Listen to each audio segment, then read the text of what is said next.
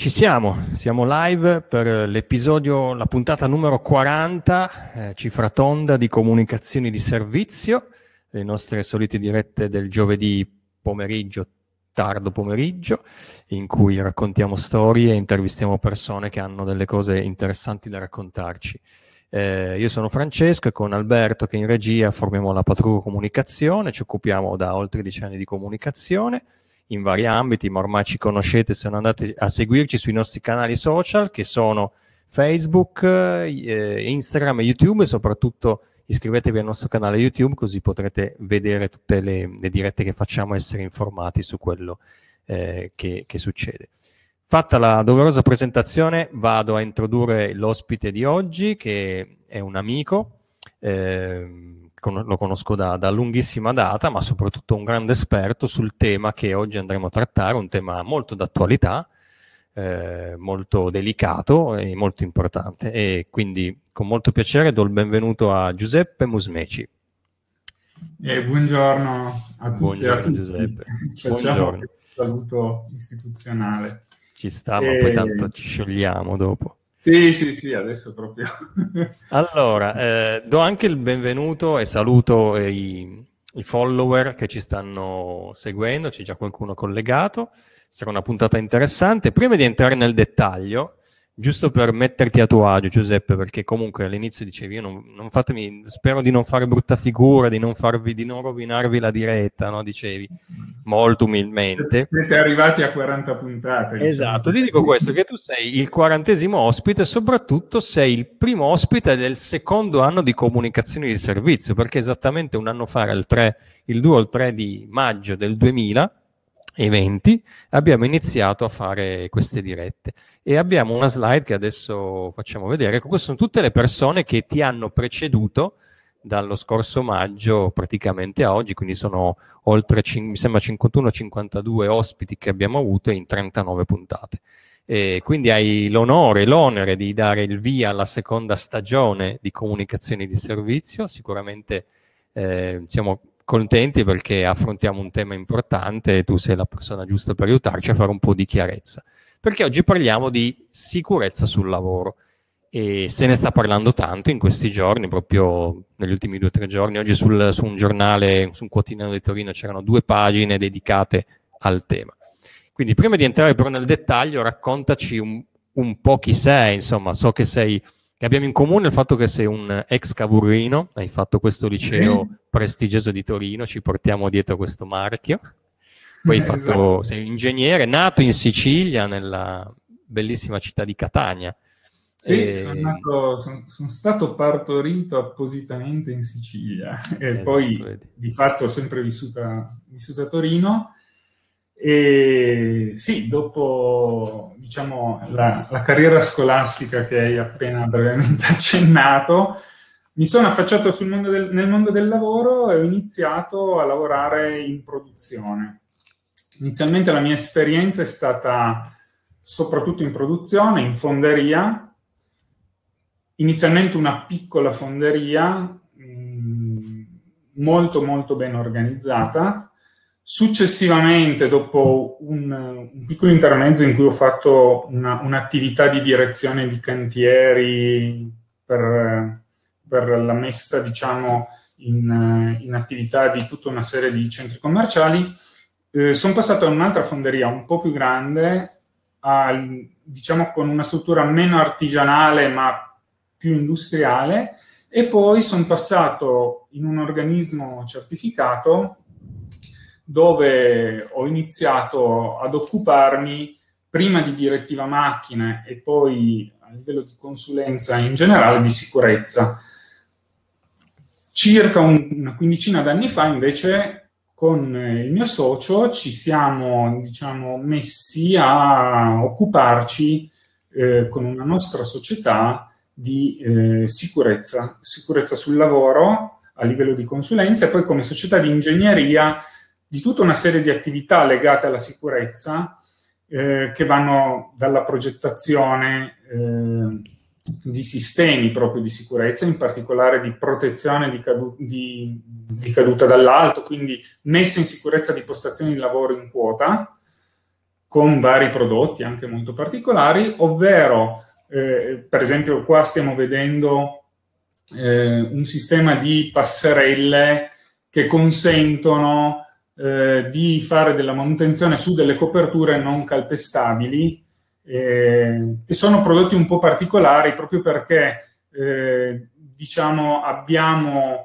eh, questa nostra natura ingegneristica ci consente di affrontare delle problematiche trovando delle soluzioni semplici per risolvere dei problemi a volte spinosi. Quella falda che abbiamo visto, per esempio, è una falda che non si può calpestare, eh, lunga 8-9 metri, e la possibilità di avere questa passerella che io posso movimentare poi legandomi con dei sistemi di ancoraggio che non si vedono nella foto perché in verità questo è ancora un cantiere in allestimento, consentono di andare a fare degli interventi proprio su, sulla copertura senza rischiare eh, di, di, di, cadere nel vuoto. Okay. Eh, oltre a questo ci occupiamo di formazione, ci, ci occupiamo di antincendio, quindi progettazione eh, di, di, impianti e di, di, sistemi di gestione per la sicurezza e, e, e poi ultimamente eh, grazie all'acquisizione di un nuovo elemento, l'ingegner Bartolo, eh, stiamo anche affrontando eh, tutta la problematica riguardante le strutture, la sismica e, e applicazioni di modelli matematici a realtà ingegneristiche. Okay. Questo in, in grande sintesi. Devo dire che la Sicilia ha colpito perché abbiamo un paio di commenti che ti salutano e richiamano eh, la, comunanza di, di, di, origini come Maria che dice i siciliani imperversano ospiti importanti, benvenuto Giuseppe, poi Anna Maria che dice grande ingegner Beppe. Peppe, un saluto dalla tua Sicilia, quindi vedi siamo collegati anche con la bellissima terra siciliana. Allora andiamo un po' nel, nel cuore del, del tema, no? Noi, abbiamo dedicato questa, vogliamo dedicare questa puntata al tema della sicurezza sul, sul lavoro. È un, un, tema che noi abbiamo pensato eh, legato al primo maggio. Eh, come, certo. come, la scorsa puntata l'abbiamo dedicata un po' al 25 aprile, anche questa ehm, l'idea è nata dal, dal, fatto di celebrare insomma eh, una, una, una, una più che fe- è una festa, ma anche una giornata molto importante, quella del, del, tema del lavoro. Il lavoro in generale è una cosa importantissima, lo sappiamo, è sempre un, un, una necessità importante, una dei, delle prime cose su cui non, si deve sempre discutere, lavorare e, fare in modo che funzioni al meglio, perché si, la, la, il primo articolo della Costituzione italiana lo dice, la, l'Italia è una repubblica fondata sul lavoro. Però è anche vero che al lavoro bisogna andare in sicurezza, cioè bisogna poter tornare da ca- certo. dal lavoro a casa senza problemi. E poi tu ci parlerai di, di dati, di statistiche. Guarda caso, questa settimana mh, è successo un episodio con, con questa ragazza Luana eh, che, che, è morta in una, una, fabbrica in Toscana, mi sembra Prato, e il, il tema, ha, la notizia è stata molto eh, veicolata sui, sui, sui media, eh, ha colpito molto anche per una giovane ragazza, una mamma, insomma, si è anche eh, puntato molto su certi elementi no, della notizia.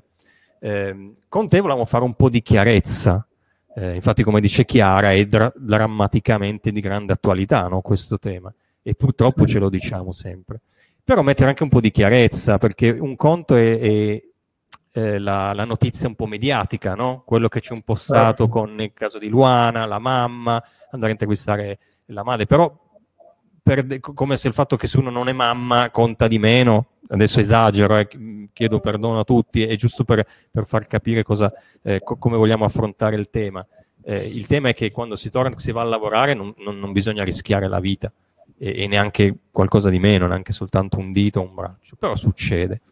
E quindi con te volevamo magari ragionare un po' su qualche numero, su qualche dato concreto, su com'è la normativa, quindi tu sei ferrato sull'argomento, quindi ti chiediamo di aiutarci un po' a fare chiarezza e chiediamo a chi ci segue, anche se ha voglia di farci domande, portare delle esperienze, eh, possiamo assolutamente interagire. Certo.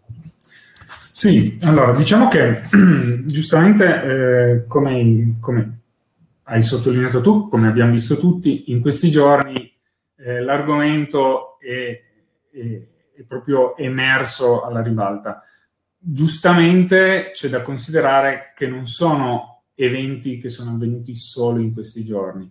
C'è qualche dinamica particolare per cui periodicamente l'informazione prende di mira degli argomenti e eh, poi li tratta e effettivamente talvolta cadendo anche, dico cadendo, però eh, sviluppando di più alcuni aspetti che forse fanno dimenticare poi quello che è la, la realtà. Da un lato si, verrebbe da dire bene che se ne parli perché comunque certo. eh, è un'occasione per, per, rilanciare il problema, problema che peraltro eh, esiste, è sempre esistito e ha sempre prodotto purtroppo un... Um, un, un prezzo quotidiano, diciamo, di, di vite umane.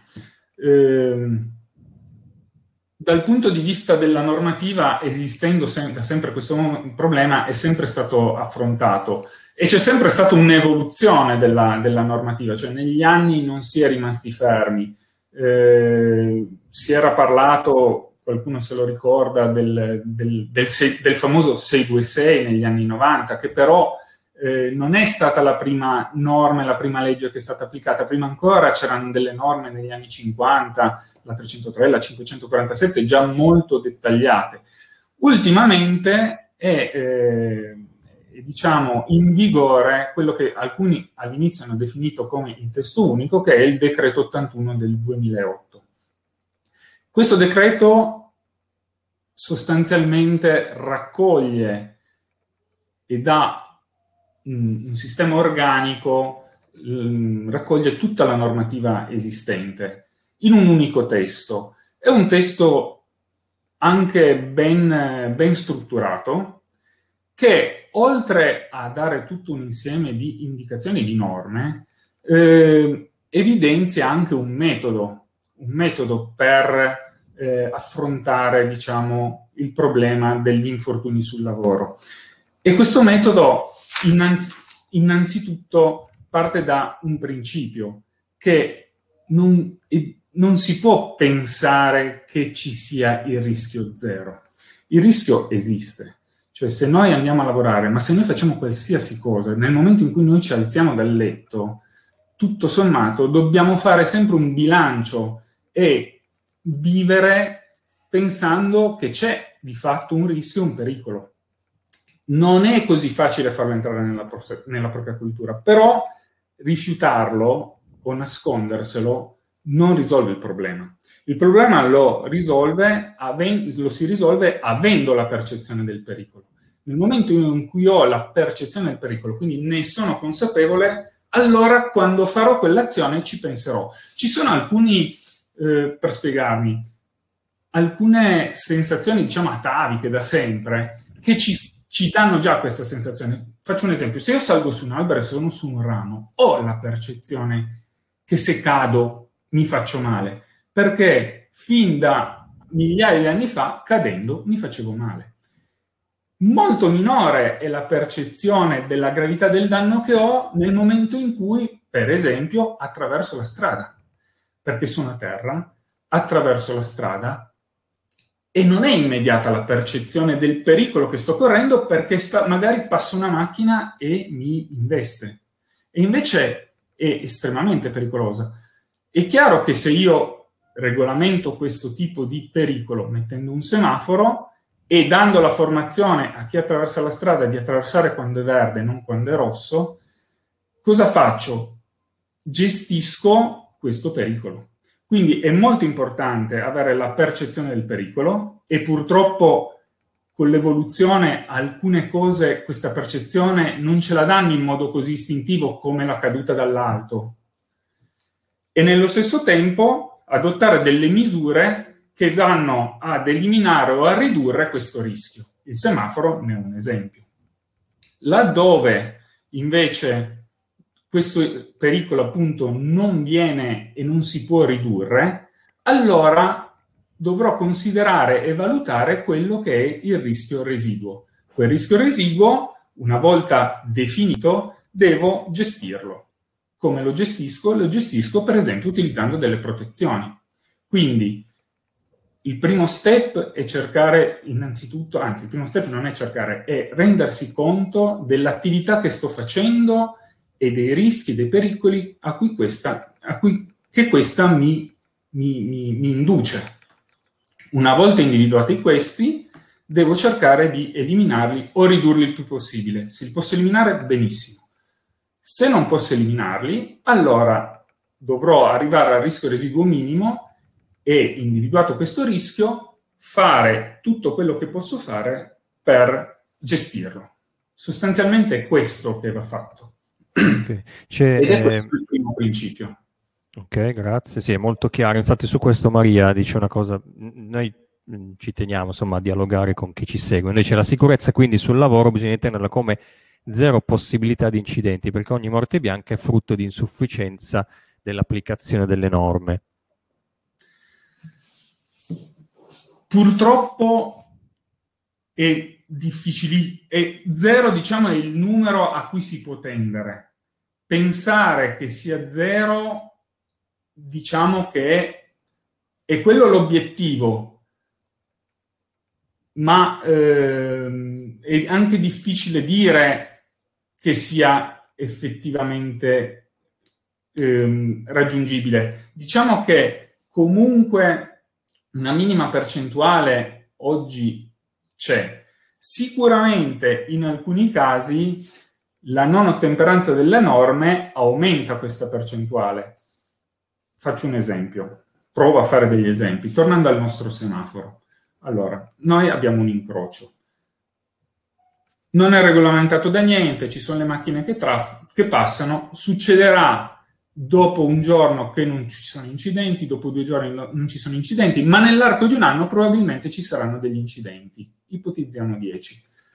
Mi preoccupo, dico guarda che c'è un problema, lo risolviamo, mettiamo il semaforo. Col semaforo avrò questa riduzione, però ci sarà sempre la possibilità che questo semaforo, pur presente, causi degli incidenti. Infatti succede. E succede non solo per non applicazione della norma, ma a volte per la distrazione. Banalmente, chi guida sta usando un cellulare, passa, era la macchina in regola, forse aveva anche la velocità a posto, però era distratto. La distrazione sicuramente, quindi l'eccesso di sicurezza da una parte può causare questo incidente.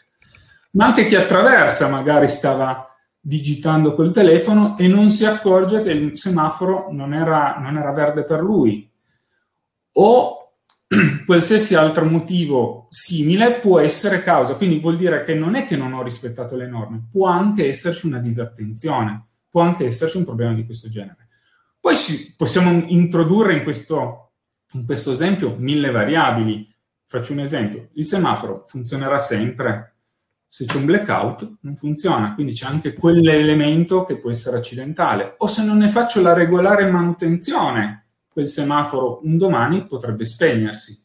E allora anche lì bisogna condire, diciamo, tutto il sistema con, un, con una serie di ulteriori attività che hanno il compito di tenere vivo l'attenzione. Quindi rispettare le norme ovviamente sì, ma anche mantenere vivo il sistema, cioè stare attenti, fare la formazione. Io posso avere anche il semaforo tutto a posto, ma non formare chi lo deve utilizzare. Se io non gli spiego che quel verde, adesso per noi è scontato, ma se io non gli ho spiegato che quel verde passi e quel rosso ti fermi, e quel giallo ti fermi, e lo fai solo in casi eccezionali di liberare il, il semaforo, ecco che allora ho tutto a posto, ma non ho la formazione. Quindi la norma l'ho rispettata da un lato, ma non ho la formazione. La formazione però diventa norma e allora anche lì ho mancanza di, mancanza di rispetto. Quindi fino a un certo punto è vero che basta rispettare le norme, ma deve anche essere reso vivo il sistema. E poi posso ancora migliorarlo? Sì, posso migliorarlo, perché per esempio, se io ho il semaforo verde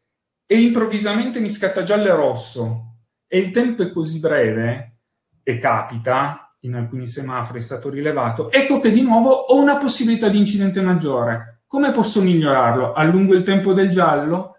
Bah, forse. Certo, l'autista un po' di fretta, il giallo inizia a battezzarlo verde, quindi c'è un'abitudine che ti porta a sbagliare. A volte molti incidenti nel lavoro sono dovuti all'abitudine, alla sicurezza. Un sistema molto bello sui semafori, poi, che ha migliorato ulteriormente, secondo me, sono i conti alla rovescia. Cioè, vedi il semaforo verde che sta diventando rosso quindi non ti diventa giallo improvvisamente, ma hai un countdown che ti indica che hai 30 secondi, 20 secondi, a 5 secondi chi è a 50 metri valuterà che forse è il caso di fermarsi. È certo, certo. che se poi vuole bruciare il semaforo e mi accelera, il sistema sballa. Quindi ci va anche la consapevolezza, la coscienza, la coscienziosità, la responsabilità degli utilizzatori. E poi magari c'è la soluzione finale. Voglio liberarmi della manutenzione? Faccio una rotonda. Faccio la rotonda, non ho più il problema del semaforo che non mi funziona. È chiaro che la rotonda, che differenza, che un difetto della rotonda, perché non abbiamo tutte rotonde? Perché la rotonda occupa molto spazio. E quindi a volte vedo delle rotonde che sono così minuscole che sostanzialmente ti cambiano solamente il senso delle precedenze. E questo può diventare anche pericoloso, perché io sono abituato a dare la precedenza a destra e poi mi trovo a dover dare la precedenza a sinistra in un incrocio che non si capisce che è una rotonda. Quindi io con l'esempio del semaforo forse ho fuorviato, però era per far capire con un concetto più presente a tutti certo. delle difficoltà che poi si riscontrano nelle macchine realmente. E, e, quindi sì, le posso anche fare tutte a norma, però poi devo considerare anche degli altri elementi, cioè il fatto che la macchina è sicura, ma è sicura se l'operatore è formato ed è presente a se stesso quando la utilizza. Se si distrae è un problema. Se per un qualche motivo questa macchina viene manomessa, perché poi può succedere questo, per un eccesso, perché la sua sicurezza magari non è ergonomica, oppure per motivi ben peggiori, se vogliamo, cioè perché c'è un difetto nella sicurezza che mi fa saltare, perché la sicurezza mi interrompe la macchina anche se non c'è un guasto vero, e allora magari per arrivare a fine giornata bypasso la sicurezza perché poi dirò la notte faccio la manutenzione sistemo il problema perché c'è una vibrazione che mi cambia una fotocella e quindi la bypasso e ecco che allora lì entro in un campo che effettivamente mi rende tutto più pericoloso perché io ero convinto che la macchina fosse sicura, mi comporto se fo- come se lo fosse, quindi tra virgolette non così attento e poi la macchina mi sorprende perché magari quella sicurezza non era attiva e mi faccio male. Ci sono su questo sono due interventi che, interessanti che ci possono aiutare anche poi a portare elementi nuovi, un po' alcune cose tu le anticipate, ma c'è Chiara che fa un esempio, no? dice senti in una botte per lavarla con scarpe chiodate, quindi che immagino che si agganciano al, al legno e lampadine, ecco che ci lasci disgraziatamente la vita e distrazione o superficialità? Forse era un po' anche quell'abitudine no? che dicevi tu, che non, non, non fai neanche più attenzione, vai, vai, per abitudine, vai di prassi, sai che... Eh, e... Forse tutti e due gli elementi qua, nel senso che forse più superficialità, no? Di non... Chiaramente sì, questo è un esempio allora, molto estremo. Adesso, mh, alcune volte capitano proprio, io mi ricordo c'è stato il periodo, perché poi eh, in verità, come dicevo prima, purtroppo la statistica in Italia, poi magari lo vedremo meglio, sì, parla di tre morti al giorno tutti i giorni, che è una cosa terribile. Eh, quando si fa, com'è possibile che ci siano tutte queste morti? Allora, in alcuni casi, e credo nella maggior parte dei casi, effettivamente una disattenzione o una, una mancanza comunque del rispetto della norma. Poi ci sono, non so se ricordate, c'è stato il periodo in cui venivano eh, segnalati tantissime persone che andavano per esempio a pulire all'interno cisterne. Di, di, cisterne mm. E soffocavano perché evidentemente si creava, si chiamano spazi confinati, cioè si creavano delle, delle atmosfere insalubri e quindi venivano a mancare e poi chi cercava di soccorrerlo, perché l'istinto poi ti porta a fare questo, lui stesso perdeva i sensi e moriva. Questo poi ha generato, per esempio, come miglioramento un approfondimento di questo aspetto e quindi l'affrontare gli spazi confinati con tutto un sistema di sicurezza. Però è evidente che queste persone non era la prima volta che andavano a, lavor- a lavorare, a lavare questa cisterna, l'avranno fatto migliaia di volte. Quella volta è capitato perché magari non conoscevano il contenuto di quella cisterna, perché magari quella cisterna una volta conteneva latte, una volta contiene benzina, un'altra volta va a sapere che cosa contiene. E tu la lavi con lo stesso sistema, quindi manca tutta una procedura, manca tutta una cultura, manca tutta un'attenzione, purtroppo a volte generata dalla, dal fatto che, tra virgolette, molti dicono ma non è mai successo niente, e no, non è mai successo niente, ti è andata bene, hai avuto fortuna. Ecco, eh, bisogna fare quello step cioè non affidarsi solo alla fortuna. Quando si migliora in questo senso, quindi preparandosi di più, analizzando meglio il problema, ecco che si possono diminuire quelle tre morti al, al giorno. Ma è proprio lì il, il punto, è non dare per scontato quello che sto facendo, non abituarsi, perché è lì l'insidia. E, e, ed è, io su questo devo dire combatto molto. Secondo me, quando io vedo le statistiche e, e vedo che noi abbiamo tre morti, dico tre, in verità sono 3, qualcosa, poi parliamo di medie, quindi non è il 3,1 e il 3,2 che sposta, di morti al giorno, sono tanti, sono pochi. Come faccio a stabilirlo? Beh, un sistema e guardare cosa succede negli altri paesi, in particolare negli altri paesi che, sa, che, che, che rispettano la stessa norma che, usiamo noi, quindi i paesi della comunità europea. Nella comunità europea la sicurezza di fatto viene gestita da, dei, da degli impianti normativi che sono uguali per tutti i paesi. Poi vengono recepiti, le direttive comunitarie vengono recepite dai singoli paesi, ma le regole sono quelle. E allora questo è un grafico che mi riporta la media degli incidenti paese per paese. Voglio dire, ma se le regole sono le stesse, perché c'è un paese che ha circa un morto all'anno e c'è un paese che ne ha sette o più di sette? Questa è la domanda che, che ci dobbiamo porre. Le norme sono le stesse. Allora, so- le possibilità sono varie, provo a dirne qualcuna. Una può essere che in alcuni paesi queste norme vengano meno rispettate. Un'altra può essere che l'interpretazione è diversa. Però dopo dieci anni, voglio dire, io mi aspetterei un livello più costante, soprattutto tra paesi che io reputo simili. Faccio un esempio, ok, ci può stare che la Svezia e i Paesi Bassi abbiano pochi morti, ci viene da dire magari hanno dei tipi di lavori, hanno una cultura, un qualcosa di molto distante da noi. Però poi mi sposto un attimo e vedo la Germania. E cavolo però, la Germania è un paese industriale che ha lavori di tutti i generi, ha popolazioni che arrivano da tutte le parti del mondo, quindi anche la cultura certo. è una cultura variegata.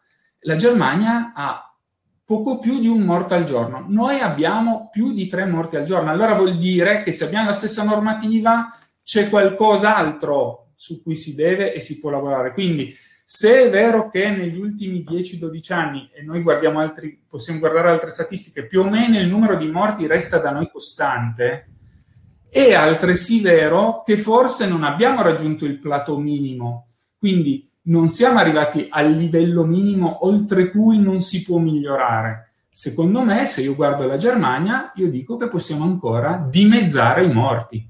Certo. Non saranno zero, come si auspicava la Maria, sì. Maria però sono dimezzati e sono tanti. Cioè, guardiamola dall'altro, dall'altro verso. E allora che cosa possiamo fare? Secondo me, la, e qua siamo nel secondo me, la mia esperienza mi ha fatto vedere che dif- mi sono posto io questa domanda, mi sono chiesto ma che differenza c'è tra noi e i tedeschi? Io eh, per un periodo mi sono occupato di direttiva macchina, faccio un, un po' un una mi, mi, micro eh, racconto di esperienza e mi è capitato di vedere delle macchine tutte mar- impianti, anzi parliamo di impianti industriali marcati CE, importati dalla Germania. Quindi venivano comprati da aziende italiane questi impianti in Germania e installati in Italia e ci chiamavano per fare consulenza per rendere gli impianti tedeschi idonei restri- alla normativa, chiamiamolo così, alla direttiva macchina applicata in Italia. Guardate bene, la direttiva è la stessa, è l'applicazione che cambia. E io riscontravo che più o meno ci, c'era un delta, una differenza del 10% del valore della macchina. Quindi se io compravo un impianto da un milione di euro in Germania, portarlo in Italia voleva dire aggiungere 100.000 euro di ripari. Però, porca miseria, abbiamo visto che in Germania abbiamo la metà dei morti. Noi qua le ripariamo, le, le proteggiamo di più le macchine. Cos'è, qual è la differenza? E la differenza, secondo me, è proprio nell'impostazione del, di come il lavoratore deve rapportarsi col, col luogo di lavoro. Cioè, in Italia tendenzialmente si cerca di fare in modo che un lavoratore entrato in azienda possa essere anche bendato e non farsi male. È lì la differenza. Tu non puoi pensare di entrare in un'azienda e non farti male se sei bendato. Non è questa l'idea. In Germania invece puntano tantissimo, ma proprio concretamente, sulla formazione. Cioè l'operatore viene formato a utilizzare quella macchina. L'operatore quando lavora su quella macchina deve essere formato per lavorare su quella macchina e quando lavora deve essere attento a quello che fa. Qui questa idea che io posso lavorare e in quel momento alienarmi e non mi succede nulla perché la macchina si ferma se io faccio una sciocchezza, è una cosa sana, sacra e sacrosanta. Però mi porta a fare una formazione meno di qualità, evidentemente. Io vedo costato che spesso la formazione è un adempimento normativo. Cioè, la norma mi dice che devo fare 4 ore di formazione, 12 ore di formazione, 8 ore di formazione per quello, fare gli aggiornamenti, lo prendo come un impegno, un costo e lo faccio a ribasso. Se riesco lo faccio in remoto perché costa di meno, oppure, mi spiace dirlo, ma a volte certi corsi di formazione sono molto general generici, costano meno perché magari raccolgono 30 persone di mille aziende diverse, ma diverso è una formazione dove vado io sul posto, mi studio la macchina e ti dico quello che devi fare, quali sono i rischi e i pericoli, ti insegno, ti spiego come farlo. E è ancora diverso se io ho un feedback, cioè se ti faccio fare delle prove per capire se hai, ci siamo spiegati, cioè se ti ho spiegato bene quello che ti sto dicendo e tu se, se tu l'hai proprio recepito. È chiaro che questo costa di più. Certo. È chiaro che questo costa di più. Eh, sono... Però è un costo finto. Poi alla fine, se succede qualcosa, non c'è prezzo che, che può ripagare. Sì, sul lungo periodo poi appunto te lo ripaghi tutto e poi forse anche il, il lavoratore si sente più fidelizzato, magari lavora meglio, si sente più questo è l'altro aspetto importante. La responsabilizzazione del lavoratore è una cosa che è prevista anche dal decreto, perché il decreto dà molta responsabilità ai lavoratori, però noi abbiamo ancora una mentalità un po' vecchia su questo. Questo è interessante perché c'è un tema appunto di, di cultura, no? eh, che è fondamentale. E quindi nella comparazione che tu hai che hai provato a fare e dice un tema che, che, può essere quello che può spiegare, se non tutto, almeno una parte di quella differenza, di quel delta, no? da un morto al giorno. Esatto, anche è sensazione, però, comunque... è sensazione, però sensazione di anni di consulenza. Cioè io ho esatto. lavorato, come ti dicevo all'inizio, in fonderia, tra l'altro una molto ben gestita, una gestita un po' meno bene, quindi ho visto anche la sicurezza applicata e disattesa. Ma anche nel lavoro di consulenza, dove ho avuto occasione di girare tantissime realtà, ho visto produzioni dello stesso prodotto fatto con criteri di sicurezza e fatto per spingere la produzione. E quando io andavo a chiedere ai lavoratori o ai capo reparto, ma perché non fate... Ah, ma perché si perde tempo, perché qua, perché là. Mille scuse, pen- pensando che lavorare in sicurezza porti perdita di tempo, di conseguenza minore produzione. Beh, posso dire che tra le due aziende, se guardiamo quella che andava bene e quella che andava male, ed è, è sempre stato così quando ho potuto fare questi raffronti, quelle che rispettano queste norme vanno meglio, ma non perché sono più sicure, perché è proprio la mentalità, denuncia una mentalità diversa da parte della dirigenza, perché secondo me tutto poi parte dall'alto. Se la dirigenza è illuminata, io dico, comunque sensibile, tutto si svolge con ordine, precisione e alla fine il risultato è positivo. Diversamente si sfida la sorte e prima o poi non esce il, il colore giusto e tu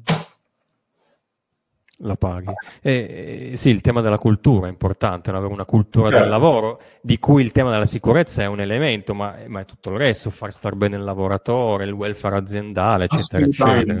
E quindi poi i risultati sono quelli. Ci sono un po' di interventi. Ehm, sul tema della formazione, eh, appunto Maria dice eh, la formazione costa, no? L'hai, l'hai detto bene, cioè a volte le aziende la, la fanno perché è un investimento, costa ma è un investimento. Esatto. E... Dai ragazzi parlo, eh. adesso voglio fare etica sociale a tutta, però formare aumenta la professionalità anche nella sicurezza, è, è un valore aggiunto. Sì, forse è un tema in cui anche, forse si potrebbe immaginare che anche la scuola... Eh, in certi anni, ovviamente magari dalle medie o dall'inizio delle superiori, ma quando ti avvicini al lavoro dovrebbe parlare, iniziare a parlare anche di questo tema, per cui il, il lavoratore deve poi pretenderla in azienda, no? deve essere anche lui eh, portatore di questa richiesta. Eh, sì, c'è, Carme... esatto. c'è Carmela che dice però non basta la formazione se, se le aziende poi non le applicano. Eh, e torniamo a quello che dicevi tu prima delle, del paragone sì. tra le due aziende. Allora, è, è, è, è, un'affermazione correttissima. Allora, le aziende la applicano o non la applicano? Allora, io parto sempre dalla dirigenza, perché poi è la dirigenza, ma questo vale in tutto, eh, che dà l'esempio. E l'operaio, l'ho visto sulla mia pelle, da, da, quando c'è il datore di lavoro che, ha, che dà un, un certo eh, un certo stampo, una, una, certa linea, tutti la seguono. Se e, e l'organizzazione, se impostata in un certo modo, parte dall'alto, non è dal basso che si muove questo, questo, questo, questo moto. Dopodiché, eh, mi, mi, rimetti in sovrappressione la, la, la, la, la. Quindi le aziende la applicano o non la applicano? La applicano se lo fanno con questo spirito. Cioè, se tu pensi alla sicurezza come a un costo, non l'applicherai, ma semplicemente perché sarà un costo, perché tu dovrai solo, come pensiero, avrai solo quello di applicare e di rispondere a delle norme. Non cercherai di rendere questo piuttosto un'opportunità, come dicevi tu, di sensibilizzazione, di dare un, un input che poi si, si ribalta anche su altre, su altre, attività. La stessa cosa è per la qualità. All'inizio eh, la qualità era un bollino che tutti cercavano per poter essere vincenti commercialmente. Era una sorta di cioè, bollino di qualità.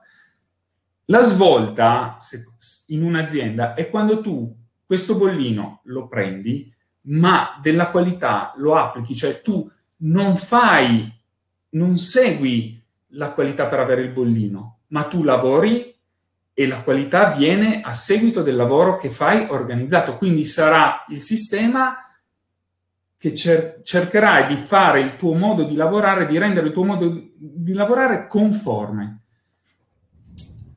E la stessa cosa è anche, è anche per la sicurezza. Se no, succede che tu per applicare delle norme di sicurezza, per rispondere punto a punto alla norma, avrai poi delle macchine forse sicure, forse sicure sulla, pra- sulla carta, ma poi ergonomicamente non funzionali, perché tu per lavorare sarai costretto, per esempio, a togliere delle, dei ripari, perché non hai dato la cultura non hai, tu devi lavorare, tu quel lavoro lo devi fare, lo devi fare come ti viene bene, devi solo fare in modo che quel, il tuo processo sia sicuro, non al contrario, non devi inseguire un processo dettato dalla sicurezza, cioè è proprio l'impostazione. Se tu vedi la sicurezza come un costo, dovrai, farai sempre l'errore, perché poi sempre per lavorare dovrai trovare l'escamotage. Se invece tu parti dal principio che tu devi lavorare in sicuro, tu tro- lavorerai e applicherai la sicurezza per fare in modo che il tuo modo di lavorare sia sicuro. Non so se ho reso l'idea, è proprio ribaltare, ribaltare il, il, il concetto e passare da una normativa prescrittiva che ti dice tu quella cosa la fai così. No, io il mio scopo è fare quella cosa senza che nessuno si faccia male. Div- sembra, sembra certo. un gioco di parole, ma è, la, è proprio diverso il concetto. È importante questo. È importante anche che chi fa il nostro lavoro ce l'abbia ben stampato in testa. È uno sforzo in più. È uno sforzo in più. Però il risultato no, non c'è paragone. Cioè, vuol dire che quei soldi non li hai spesi come costo, ma ne hai un vantaggio, soprattutto se poi consideri il costo della non sicurezza. Cioè, quando ti succede l'incidente, ripeto, non c'è nulla che, che possa ripagare una speculazione su questo aspetto. Certo, eh, noi abbiamo parlato, si tende molto a, a immaginare quando si parla di sicurezza sul lavoro la fabbrica, oppure quello che hai citato prima, le cisterne, non mi ricordo anch'io, sì. eh, proprio anche le infografiche sui giornali che spiegavano cosa era successo, la scaletta sopra, certo. l'operaio che cade, sviene, dopo X tempo ah, interviene l'altro che magari forse è un po' preso dal panico, fa la cosa che non si dovrebbe fare, no? quella di, di seguire. banalmente, adesso è brutto dirlo, ma invece che morire in sei, ne muore uno solo se semplicemente si applicano delle procedure certo. e la persona è formata. Se è formata sa che se succede è una disgrazia, è morto, però non deve entrare così. Deve innanzitutto avvisare e chiamare dei soccorsi. Cioè, il messaggio, c'è qualcuno che è stato male in quella situazione, non può finire con me perché se io poi mi trovo nella stessa situazione, il terzo farà la stessa fine e il quarto farà la stessa fine, e quando mi verrà a cercare il, cin- il quinto farà la stessa fine, quindi invece che uno ne perdo cinque. È cinico, ma è così. Certo. De- detto questo, quindi la prima cosa è applicare le procedure, ci sono queste procedure, applicarle, quindi dare un allarme. Poi, prima di affrontare il problema, e qua è la preparazione, essere proprio preparato a questo, cercare qual- di capire, è, è proprio basilare. Questo ha portato a tantissimi incidenti di questo genere, cioè il soccorso, è chiaro che l'istinto è buttarsi a salvare, anche se c'è un incendio, faccio un esempio. Se io corro a spegnerlo, ma non ho avvisato che c'è un incendio, se succede qualcosa a me, l'incendio continuerà a propagarsi e, e, e più si propaga, maggiore saranno i danni che fa e gli altri che non sono stati avvisati si troveranno un incendio ancora più indomabile. Quindi è, è, proprio una procedura che chi ha fatto la formazione, chi è stato formato, i lavoratori dovrebbero averla questa formazione, eh, lo sa. Cioè, prima di intervenire in un'emergenza non devo essere l'ultimo a saperla, perché se no, se io non ho successo, succede il disastro. Ripeto, è cosa, è quasi una cosa contro natura ma il bene che se ne ottiene è tanto superiore numericamente e cinicamente forse sì, però è così. Però esatto. E il tema della qualità della formazione e quindi diventa fondamentale esatto. perché non basta, a me è capitato di fare delle formazioni in cui eh, eravamo lì a dire vabbè eh, dobbiamo stare qua perché se viene un controllo eh, dobbiamo stare qua, però io finisco le cose Esatto. La formazione è, stata, è, è stata fatta, io ho avuto l'attestato, ma appunto se, eh, parlando di, di, di, di, so, di, primo soccorso, se capitasse che devo fare un massaggio cardiaco a qualcuno, non so da che parte iniziare. In più, in una situazione di panico, no? l'esempio della cisterna è quello, quando c'è esatto. una e qua hai sollevato due, due, aspetti, due, aspetti, Poi io ho un paio di, di domande del, del, dal pubblico. Allora, non so, se vogliamo risolvere questi due, ce n'è uno interessante su quello vai, che dicevi tu. Cioè, ci sono alcune formazioni, ma vengono anche individuate dalle, dalle norme, dalle disposizioni, che sono particolarmente importanti, per le quali effettivamente entra in gioco anche quell'elemento di cui parlavi tu, cioè il panico.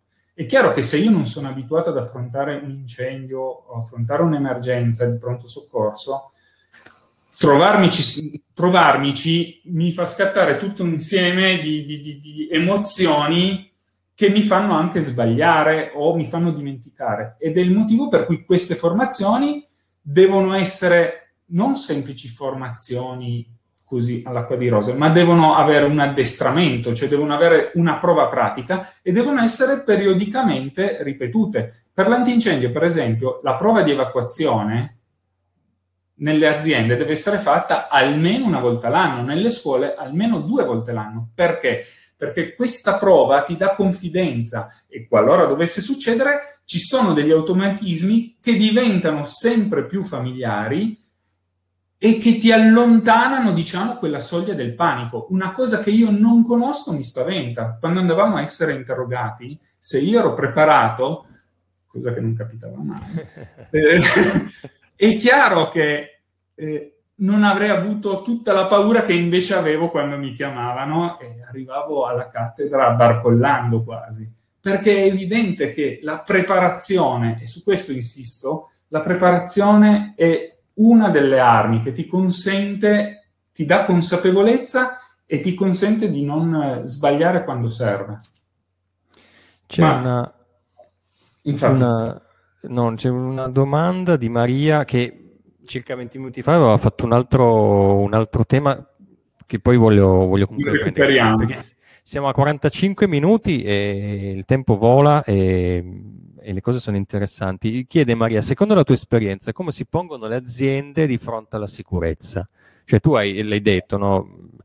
Un po' l'abbiamo detto, tante, sì. Tante aziende, tutto, ma dovendo fare proprio una sintesi alla fine, e, e, magari io aggiungo un pezzo, sta, da, da, quando hai iniziato a fare questo lavoro è cambiata questa percezione? Eh, sì, non, non, è facilissimo da, da, da, dare una risposta, però sostanzialmente è vero che la sicurezza spesso viene messa come centro di costo, non produce. È chiaro che lavorare in sicurezza e lavorare in produzione, cioè il responsabile della produzione vede i suoi risultati con degli indicatori eh, chi lavora in sicurezza deve essere bravo a vendere la sicurezza, mi spiego meglio, a far percepire il costo della non sicurezza. Cioè, se io ho un infortunio, ho dei costi diretti, senza andare a vedere il caso penale, il processo, eccetera, ma il costo diretto banale è che io quella persona la devo sostituire e non è che stiamo giocando a calcio in cui ho la panchina la devo sostituire con qualcuno che probabilmente non ha la sua esperienza, quindi ho proprio un costo diretto. Poi c'è il costo sociale, non ne parliamo, cioè ogni giorno di infortunio costa eh, dai 70 ai 500 euro al giorno alla società, tra, tra, tra ospedalizzazione, eh, se va all'ospedale, piuttosto che i giorni eh, di, di, di di IMSS o quant'altro, i costi sono notevoli, ma il costo diretto sull'azienda c'è. Allora bisogna essere molto bravi a far capire questo aspetto. Bisogna essere molto bravi a trovare le soluzioni che fanno capire che alla fine è un costo, ma fino a un certo punto. Cioè, tu, quando ti dicevo, molti dicono, ah, ma la produzione, eccetera. Secondo me, studiando, affrontando il problema, in molti casi soluzioni semplici consentono eh, questo approccio. È migliorata, mi chiedevi, negli anni questa... questa... Ma in parte, in parte, posso dire di sì, perché devo dire che ehm, ho a che fare con interlocutori sempre più preparati, questo sì. Ehm, devo dire di sì all'inizio era proprio uno scontro contro la produzione. Cioè era veramente lo scontro. Tant'è che alcuni incidenti nascevano, come ho detto all'inizio, bypassando certe sicurezze perché non ti consentivano di tenere certi ritmi. E quindi poi uno si dimenticava che aveva fatto il trucchetto e magari scattava l'incidente. Quindi sì, è migliorato. Devo dire che, secondo me, si è alzato molto il livello della competenza di tutti, soprattutto nell'ambito del lavoro, perché ci sono effettivamente queste figure, gli RSVP, i responsabili del servizio prevenzione e protezione, dedicate, che studiano. E, ma lo, è anche cambiato il rapporto, se posso dire, anche con eh, l'organo di vigilanza, perché mh, è vero che ancora c'è molto questa, questa questo timore, no? come quando ti fermano i vigili, hai, hai un po'... Certo. Ecco, adesso sono più dei carabinieri. un po' come quando tu andavi all'interrogazione. C'è uno spirito di collaborazione. Se uno dialoga con loro, trova persone competenti e collaborative. Cioè è molto importante la, la comunicazione, la, la, collaborazione e soprattutto quando anche loro si accorgono di avere un interlocutore che insomma non li prende in giro, ma conosce anche la materia. Certo. Per quanto riguarda il livello della formazione, sì, il livello della formazione è importante che sia di qualità. Per avere una formazione di qualità è evidente che è ovvio che la formazione costa, ma tu i soldi li, cioè, dovrai spenderli per farla, anche solo per ottemperare. La differenza è che magari in un caso spendi 10 e non ottieni niente, nell'altro caso forse spenderai 15, forse, ma ottieni un risultato. Dico spenderai 15 perché non si può pensare di avere formazione di qualità pagandola come una formazione scarsa. Cioè, qualcuno mi diceva in un corso, se tu paghi con le noccioline ti arriveranno le scimmie.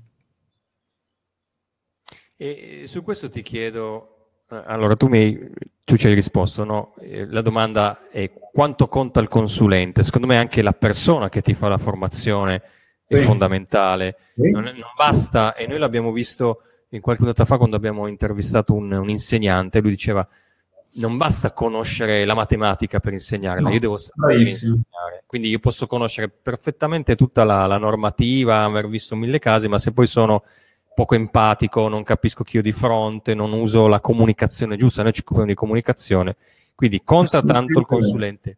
Quello che ti chiedo, come faccio io, io azienda, a scegliere il consulente giusto, il formatore giusto. E quindi ti chiedo ah, in questo senso anche voi come fate per farvi conoscere da questo punto di vista. Insomma, tu mi, mi dai l'idea di uno molto preparato, molto sul pezzo.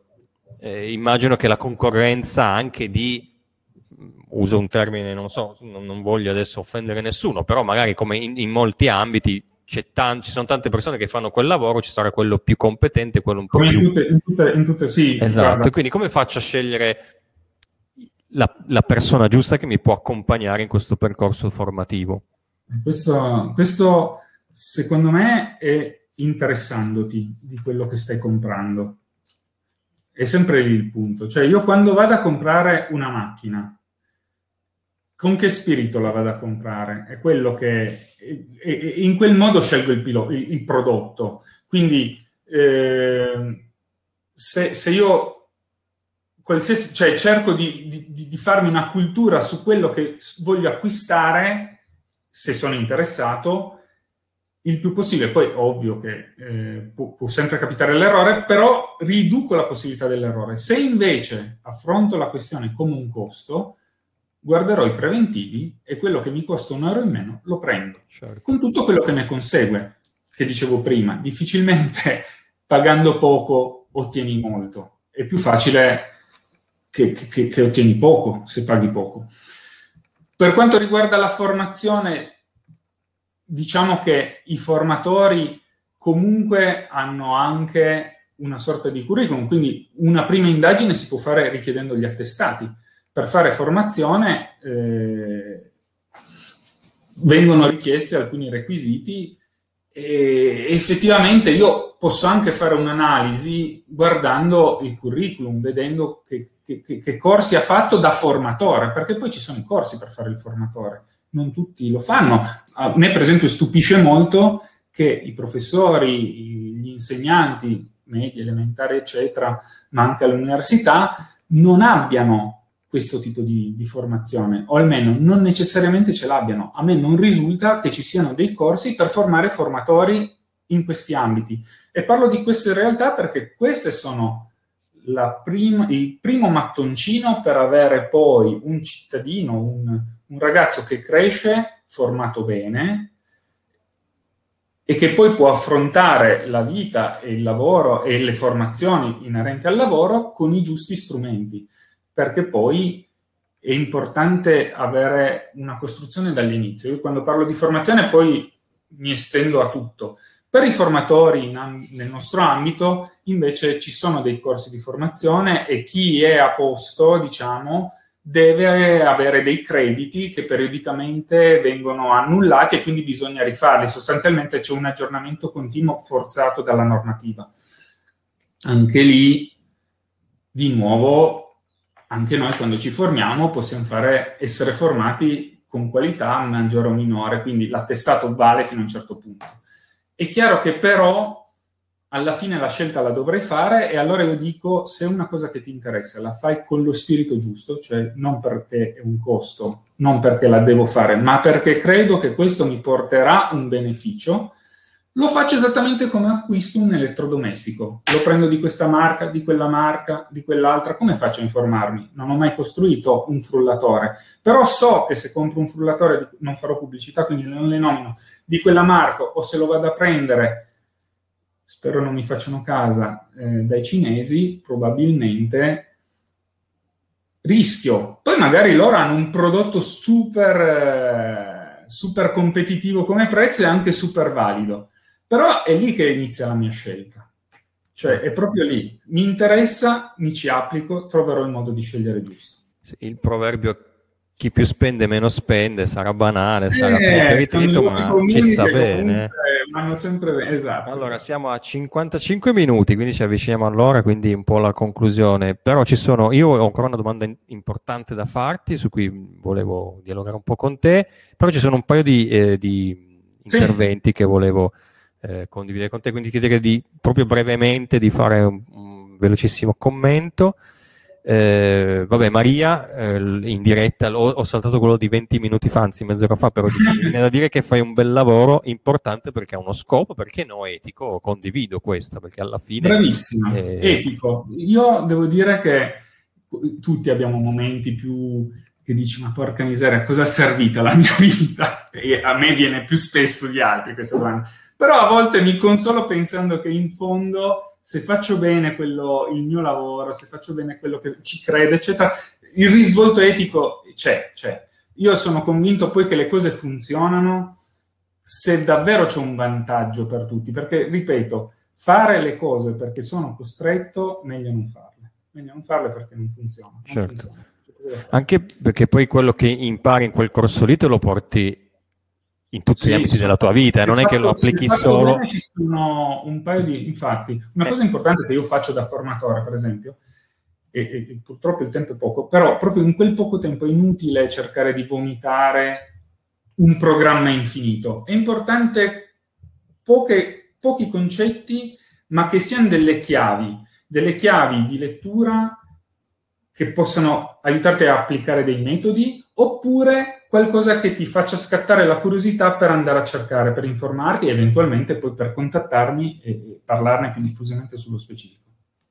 Eh, perché poi ti porti a casa queste nozioni e il tema della sì. sicurezza casa, in casa, sì. degli incidenti domestici, penso che se ci, ci fossero le statistiche forse sono esatto. molto più alte Assolutamente, se uno poi dovesse guardare questo, entriamo in un altro mondo. Cioè, noi ovviamente abbiamo l'occhio concentrato sul lavoro, ma il lavoro è un posto molto controllato alla fine, perché se noi guardiamo dei numeri, a fronte di tre, ahimè, in Italia, tre morti al giorno eh, sul lavoro, abbiamo magari 30 morti per incidenti stradali e, eh, altrettanti incidenti domestici. Cioè, è molto adesso forse i numeri li ho tirati un po' a caso, però la proporzione è, è 1 a 10, nel senso è molto maggiore il numero, l'incidenza degli infortuni, diciamo, fuori dal contesto lavorativo che quello nel lavoro. Ma io mi aspetto oh, giustamente che sia così perché sul lavoro è controllato, però facciamo degli esempi banali. Noi ci preoccupiamo dell'illuminazione di emergenza. In una fabbrica, se c'è un problema, di mancanza della luce, deve scattare l'illuminazione di emergenza. Io devo, devo, poter evacuare e devo poterlo fare attraverso uscite di sicurezza che si aprano quando io faccio l'esodo. Noi consideriamo che tra l'altro a lavorare ci andiamo solitamente negli orari diurni. La maggior parte della nostra vita la passiamo a casa di notte, dove se manca la luce e io scendo giù, prima non trovo l'illuminazione per le scale o se c'è tanto di guadagnato, ma il portone sotto se lo spingo non si apre. Se non ho la chiave non lo apro perché la corrente non mi fa aprire neanche il bottoncino.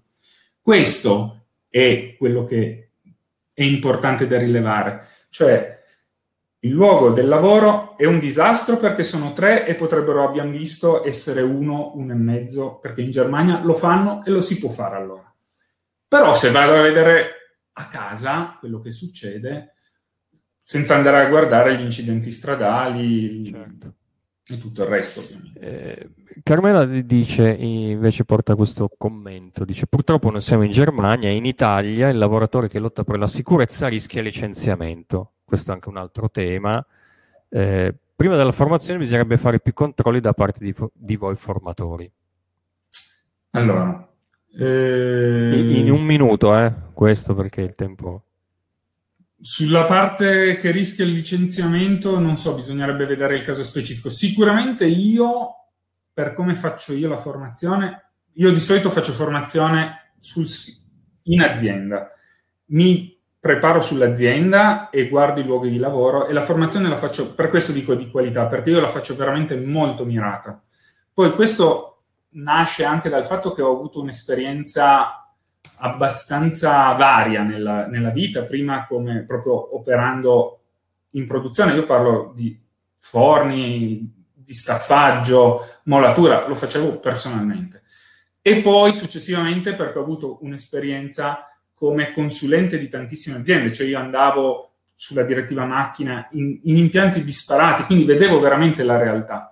E, e quindi riesco con questa esperienza a, a, trasmetterla. Quindi quando faccio la formazione effettivamente la faccio molto molto calzata e mi piace fare questo tipo di formazione. Okay. Però controlli non siamo organo di vigilanza e quindi noi quello che faccio sempre io e far comprendere al livello più alto con cui interagisco il vantaggio che c'è, cioè che non si perde ma si guadagna a fare le cose bene.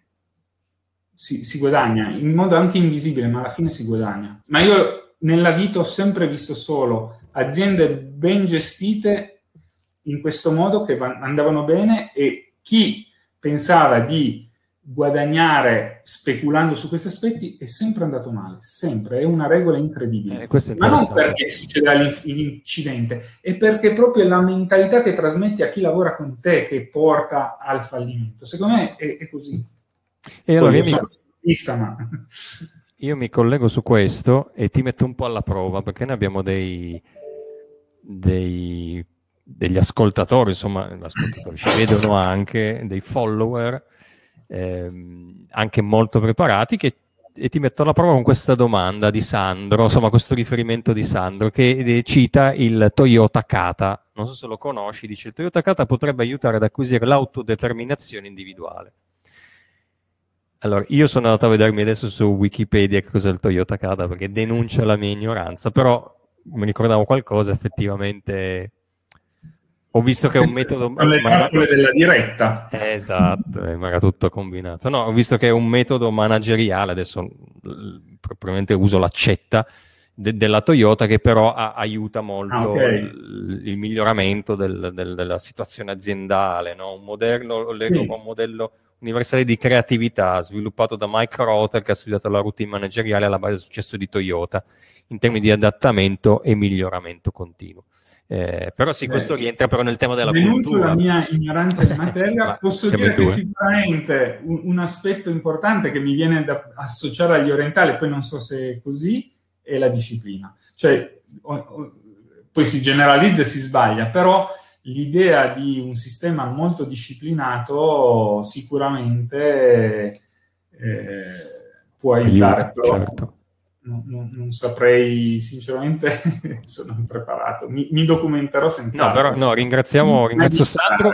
Ringrazio Sandro perché appunto ci hai dato questo, questo spunto ci, e, ci dato un link una... e andiamo a imparare, però credo rientri nel tema della, della cultura aziendale, no? è questo, di creare un clima sì. aziendale. La formazione è un pezzo, ma ci sono tante altre cose eh, e quindi è importante. Sì, poi se ne potrebbe parlare anche di altri aspetti, per esempio noi ci concentriamo molto nella fabbrica e gli incidenti della fabbrica e l'incidente mortale, cioè il trauma è quello che colpisce.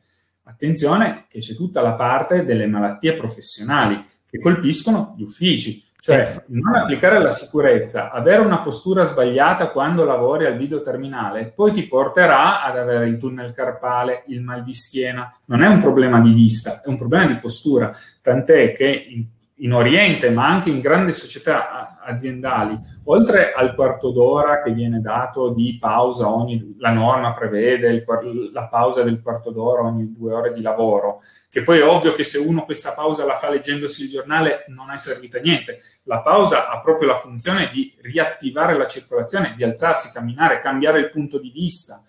In alcune aziende si alzano e fanno ginnastica. Quella è per esempio, una cultura. Certo. E a parte eh, l'officina del Fabbro Design che ti fa i complimenti, dice grande Giuseppe. Cioè Beh, grande, grande l'officina del Fabbro, adesso questa è proprio chiamata. allora, prima dell'ultima domanda, eh, per stemperare un po' la... No, dico questa, riprendo questo commento di Maria delle, delle 6.22, quindi un po' in ritardo. Lei dice appunto, molti infortuni succedono per esempio per stanchezza. Vedi chi guida il camion sì. che deve rispettare esatto, tempi esatto. Ma anche chi guida la macchina non guidando il camion. Esatto, cioè, noi quello che dicevi, noi pensiamo sempre al grande incidente, la, la fabbrica, la Thyssen è stato quel, quell'episodio proprio eclatante. Thyssen, tra l'altro, però... quei sei poteva essere uno solo se avessero applicato quel sistema non tutti insieme a fare quella cosa, qualcuno deve poter soccorrere l'altro. Certo. Ma questo è un argomento veramente che meriterebbe altro. E, no, però appunto la sicurezza è anche su un lavoro, quello di stare alla scrivania, l'hai detto, cioè difficilmente Bravissimo. morirò, rischierò la vita, ma rischio altre cose che però poi sul lungo periodo sono un costo anche per la società. In un anno poi di smart working, in cui lavoratori che avevano una scrivania, delle sedie e un PC da videoterminalista che sono finiti a lavorare in un portatile, con un portatile su una chaise longue per fare l'architetto piuttosto che su un divano o a letto eh, o seduti su delle sedie normali, beh, queste sono conseguenze che inevitabilmente, ma queste sono quelle fisiche, ma tu pensa alla connessione che salta e non salta, lo stress che ti dà questa cosa impazzire perché il tuo computer o la tua banda non ti consente di fare quello che facevi in ufficio, quindi Excel che girano, tre finestre aperte e quant'altro, oppure la reperibilità 24 ore al giorno, il chiudersi in casa, cioè ci sono delle conseguenze, qui potremmo veramente parlarne all'infinito e forse il tempo è no, tiranno. Io ho ancora un'ultima domanda e me l'hai lanciata sul, sul piatto attraverso quest'ultimo tuo commento eh, rispetto al tema Covid. Eh, saluto ancora Anna Maria che è una nostra altra follower che fa i complimenti, bravi, quindi nel plurale mi ci metto anch'io. Eh, tu sei bravissima. Eh, fa anche riferimento alla, alla, so. lei si occupa anche, fa riferimento alla legionella, che è un altro dei temi che sulla sicurezza sul certo, lavoro sembra certo, scontata. Immaginiamo eh, quando, quando, prendi il condizionatore, ogni quanto lo puliscono. Eh, boh, ah, perché si pulisce? pulisce boh. Non sapevo andasse pulito il condizionatore. Eh, In casa no. sicuramente no. Ti faccio quest'ultima allora... domanda rispetto al tema del Covid. Tu l'hai, l'hai accennato no? adesso, è cambiato, ha aumentato. Come è cambiato il tuo lavoro? Brevissimamente, ti do due minuti come è cambiato il tuo lavoro eh, in questo anno? Noi abbiamo iniziato a fare queste dirette un anno fa in pieno lockdown, le facciamo di sabato, tanto eravamo sì. tutti a casa. Esatto, voi avete fatto un cambiamento. Noi abbiamo avuto, noi abbiamo questa attività, diciamo, un po' varia. C'è la parte cantieri ha avuto decisamente un, un blocco e un crollo di fatturato nel periodo del lockdown duro, diciamo, quello dell'anno scorso. Lì erano fermi i cantieri certo, e ci siamo certo. fermati anche noi. Invece, durante il lockdown da AMSA è uscito un AMSA Tech, perché mentre erano fermi i cantieri, noi abbiamo avuto, diciamo, occasione di approfondire meglio la parte più consulenza-progettazione, eh, anche grazie a un collaboratore giovane, forze fresche in AMSA, eh, ingegner Bartolo, che ha veramente portato tanta freschezza e delle competenze nell'ambito dell'ingegneria e dei, e dei, modelli matematici che poi siamo riusciti e che riusciamo ad applicare per realizzare eh, event- anche delle, dei prodotti che prima c'erano un pochettino, li facevamo ma meno scientificamente. All'inizio abbiamo visto quelle passerelle, ma anche modellizzazioni per vie di esodo eh, durante lo, gli incendi che consentono di vedere quello che succede se in un luogo affollato scoppia un incendio, come si sviluppa l'incendio e come le persone reagiscono. Sono delle modellizzazioni matematiche molto valide, così valide da aver, diciamo, fatto cambiare un po' la prevenzione incendi, introducendole, dandole validità scientifica e facendo sì che alcune, alcuni progetti, alcune opere si potessero fare nonostante tecnicamente con le norme prescrittive precedenti non erano possibili dal punto di vista antincendio una per tutte è la nuvola. La nuvola ha avuto, per quanto riguarda l'antincendio, l'applicazione di questi software eh, matematici. Ti faccio l'ultima domanda, eh, se non c'è altro da chi ci sta seguendo, ma non mi sembra. Eh, la domanda classica conclusiva che facciamo ai nostri ospiti, quindi tu non puoi essere da meno. Eh, ti chiedo di regalarci un, il tuo buon consiglio. Beh, l'abbiamo detto tutto il corso, quindi in questo momento mi viene in mente studiare. Studiare, secondo me, è un'arma potentissima di libertà.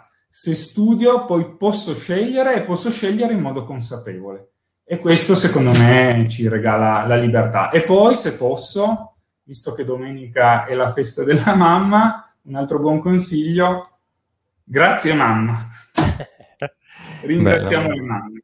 Grazie alla mamma, assolutamente. Visto che hai parlato di, eh, adesso andiamo alle conclusioni solite nostre, ma prima, visto che hai parlato della, eh, di studiare, di essere formati, eh, io ti riporto un po' al liceo, tu, eh, quindi eh, Voi non studiavo, non che sia cambiato. No, dico, stemperiamo un po' la puntata che è stata molto intensa, molto, abbiamo toccato argomenti insomma di, di, un certo spessore e ti ringrazio perché ci hai aiutato a fare molta luce e, e secondo me chi ti ha seguito, chi ha seguito la diretta, eh, adesso affronterà questo argomento con, con, un punto di vista nuovo. Eh, c'è che Carmela che ti fa i complimenti e appunto Grazie. la semplicità nel, nell'affrontare un argomento non, non facile, non semplice. Tornando appunto all'esempio che hai detto quando andavi alla cattedra impaurito perché sapevi di non essere preparato, allora, e questo è per addetti ai lavori, per noi cavorini, c'è Paolo Visconti che eh, fa questo scom- commento, un compagno del liceo, quindi torniamo un, un po' indietro. E dice, se Alberto lo, lo, lo, se non lo metto io... No, Visconti è pericoloso, eh? Esatto, ah, dice, sta cippa, riferito appunto con la pera, ma bastava essere preparati. Allora la pera era eh, il sì. nome d'arte della, di Giovanna Peretti, che fu la nostra insegnante di italiano, eh, forse anche latino e greco, da voi non lo so se faceva solo italiano. Comunque, italiano. Eh, un, anche a me io l'ho solo di italiano. Dire, Una bella tosta. Esatto, e quindi non bastava, anche, anche se eri preparato no, la essere simpatico. Esatto, questo, questo allora, io, sì, e tu l'hai messa molto sulla stato... simpatia. Eh? Esatto, perché però devo dire che non ho approfittato di un insegnante, di una professoressa strepitosa, straordinaria, una fortuna unica, una delle migliori eh, insegnanti che ho avuto, se non la migliore. Guarda, se ne contano, a me vengono in mente, ne cito una per non far dispetto a tutti gli altri, la, la Florini, la, la, mia insegnante delle, delle elementari quando c'era solo un insegnante. E, e, per questo dico la formazione, lei è stata veramente, nonostante io non sia mai stato proprio, però lei è stata la base, proprio il mattone principale. E poi devo, ricordo la Peretti veramente, nonostante fosse, ma forse proprio per quello, era, era una personalità importante e quello resta. Sì, Ci sì. sono ancora un po' di, di, di saluti, di... c'è un bravo da Google Operatore, quindi proprio anche Google ti, ti sta seguendo. e poi saluto Marianna che dice molto interessante, Marianna è stata ospite un po' di puntate fa e con una puntata molto interessante. Ciao Marianna, grazie che ci hai seguito. Grazie. E ancora Maria, la nostra follower amatissima, mi associo a Carmela, complimenti, ti auguro di presiedere tante formazioni. E proprio su questo eh, noi mandiamo la slide con i tuoi contatti, perché insomma tu che sai fare ah. formazione l'hai dimostrato, quindi chi ti vuole contattare, anzi chi ti deve contattare, può uh, utilizzare questi contatti, c'è il numero di telefono, l'email, i due siti, appunto quello eh, classico che avevi, amsa.it, e poi quello nuovo che, che, è nato negli ultimi mesi, amsatech.it, e poi siete anche su YouTube dove ci sono una serie di eh, video interessanti sul tema sicurezza, AMSA sicurezza. Tu sei Giuseppe Musmeci, è scritto lì, quindi contattatelo perché ehm, abbiamo visto, c'è chi fa formazione di un tipo, chi la fa di un altro tipo, sicuramente Giuseppe in AMSA la fa di un tipo, di, che, un, altro tipo. di un altro tipo, ma quello che a noi... Male, ma... Dobbiamo scoprirlo, ma eh, che a noi ci piace. Esatto, lasciamo, lasciamo Prima dei saluti, eh, la eh, diretta della prossima settimana, eh, faccio lo spot, saremo, parleremo di poesia con Roberto Ariagno, che è un mm. caro amico che ha scritto più di un libro di poesie, una persona molto molto interessante, un, una persona molto dolce, molto pacata, ma che sa un sacco di cose e, e, quindi seguiteci perché sarà molto interessante. Maria ci saluta, saluto Maria, saluto anche Francesca Prima però non lasciateci perché ho ancora una cosa da far vedere. Eh, chiedo a tutti perché siete ancora tanti collegati, sono gli hashtag di oggi. Insomma, io ho segnato le parole chiave, eh, partiamo dal Cavour. Eh, da Assolutamente. Il tema della sicurezza. Esatto, la Sicilia. Il tema della notizia, ne abbiamo parlato, no? ci sono cose che fanno molta notizia, però si perde un po' il senso delle cose, ci si eh, eh, concentra su elementi più di gossip, di wireismo giornalistico più che di sostanza. La 626, gli infortuni sul lavoro, il rischio zero che ahimè hai detto, ci hai spiegato, non può esistere, la percezione del pericolo che è quella che può fare la differenza e quindi l'abitudine, il tema delle statistiche ce le raccontate, la formazione che è fondamentale, la cultura del lavoro, la qualità della formazione il responsabilizzare il lavoratore, il lavoratore deve essere responsabilizzato quando fa il suo lavoro, un lavoro etico, quello che fai tu, il tuo consiglio studiare perché porta alla libertà e infine il saluto il grazie alla mamma che, eh, che domenica eh, eh. È, la fe- è, la sua festa, quindi esatto. Giuseppe, grazie infinite, è stata una puntata interessantissima. Grazie, grazie a te. Allora, tu, eh, ripeto, all'inizio eri molto titubante, dice non voglio farvi fare brutte figure, invece te la sei cavata alla grande, hai mantenuto, anzi, hai ancora alzato l'asticella, oh, e quindi sei, il, sei il, ehm, l'ospite, come tutti gli altri, perfetto, perché ci hai insegnato, raccontato delle storie importanti e l'hai fatto con uno stile molto comprensibile dal punto di vista comunicativo molto efficace, quindi grazie. grazie. Eh, in bocca al lupo, eh, perché sappiamo che sono periodi molto difficili per chi fa per chi ha certi tipi di lavori, ma insomma per tutti, eh, quindi in bocca al lupo a tutti quelli che ci seguono, in bocca al lupo a te per, per il tuo lavoro e per, per AMSA e AMSATEC. E l'ultima slide che ci porta alla sigla finale sono i nostri contatti, quindi io vi eh, invito a seguirci, a sostenerci sul canale YouTube, a sostenere comunicazioni di servizio perché è un format che adesso ha compiuto un anno, quindi è già grande.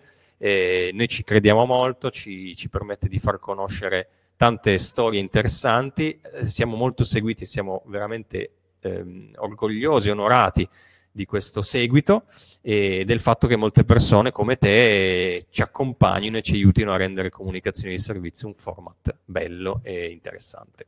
Un'ora e 17, Bravi. quasi 19 minuti di diretta, insomma è ora di andare a fare cena e quindi un saluto a tutti, grazie Giuseppe e alla prossima. Grazie, grazie a voi.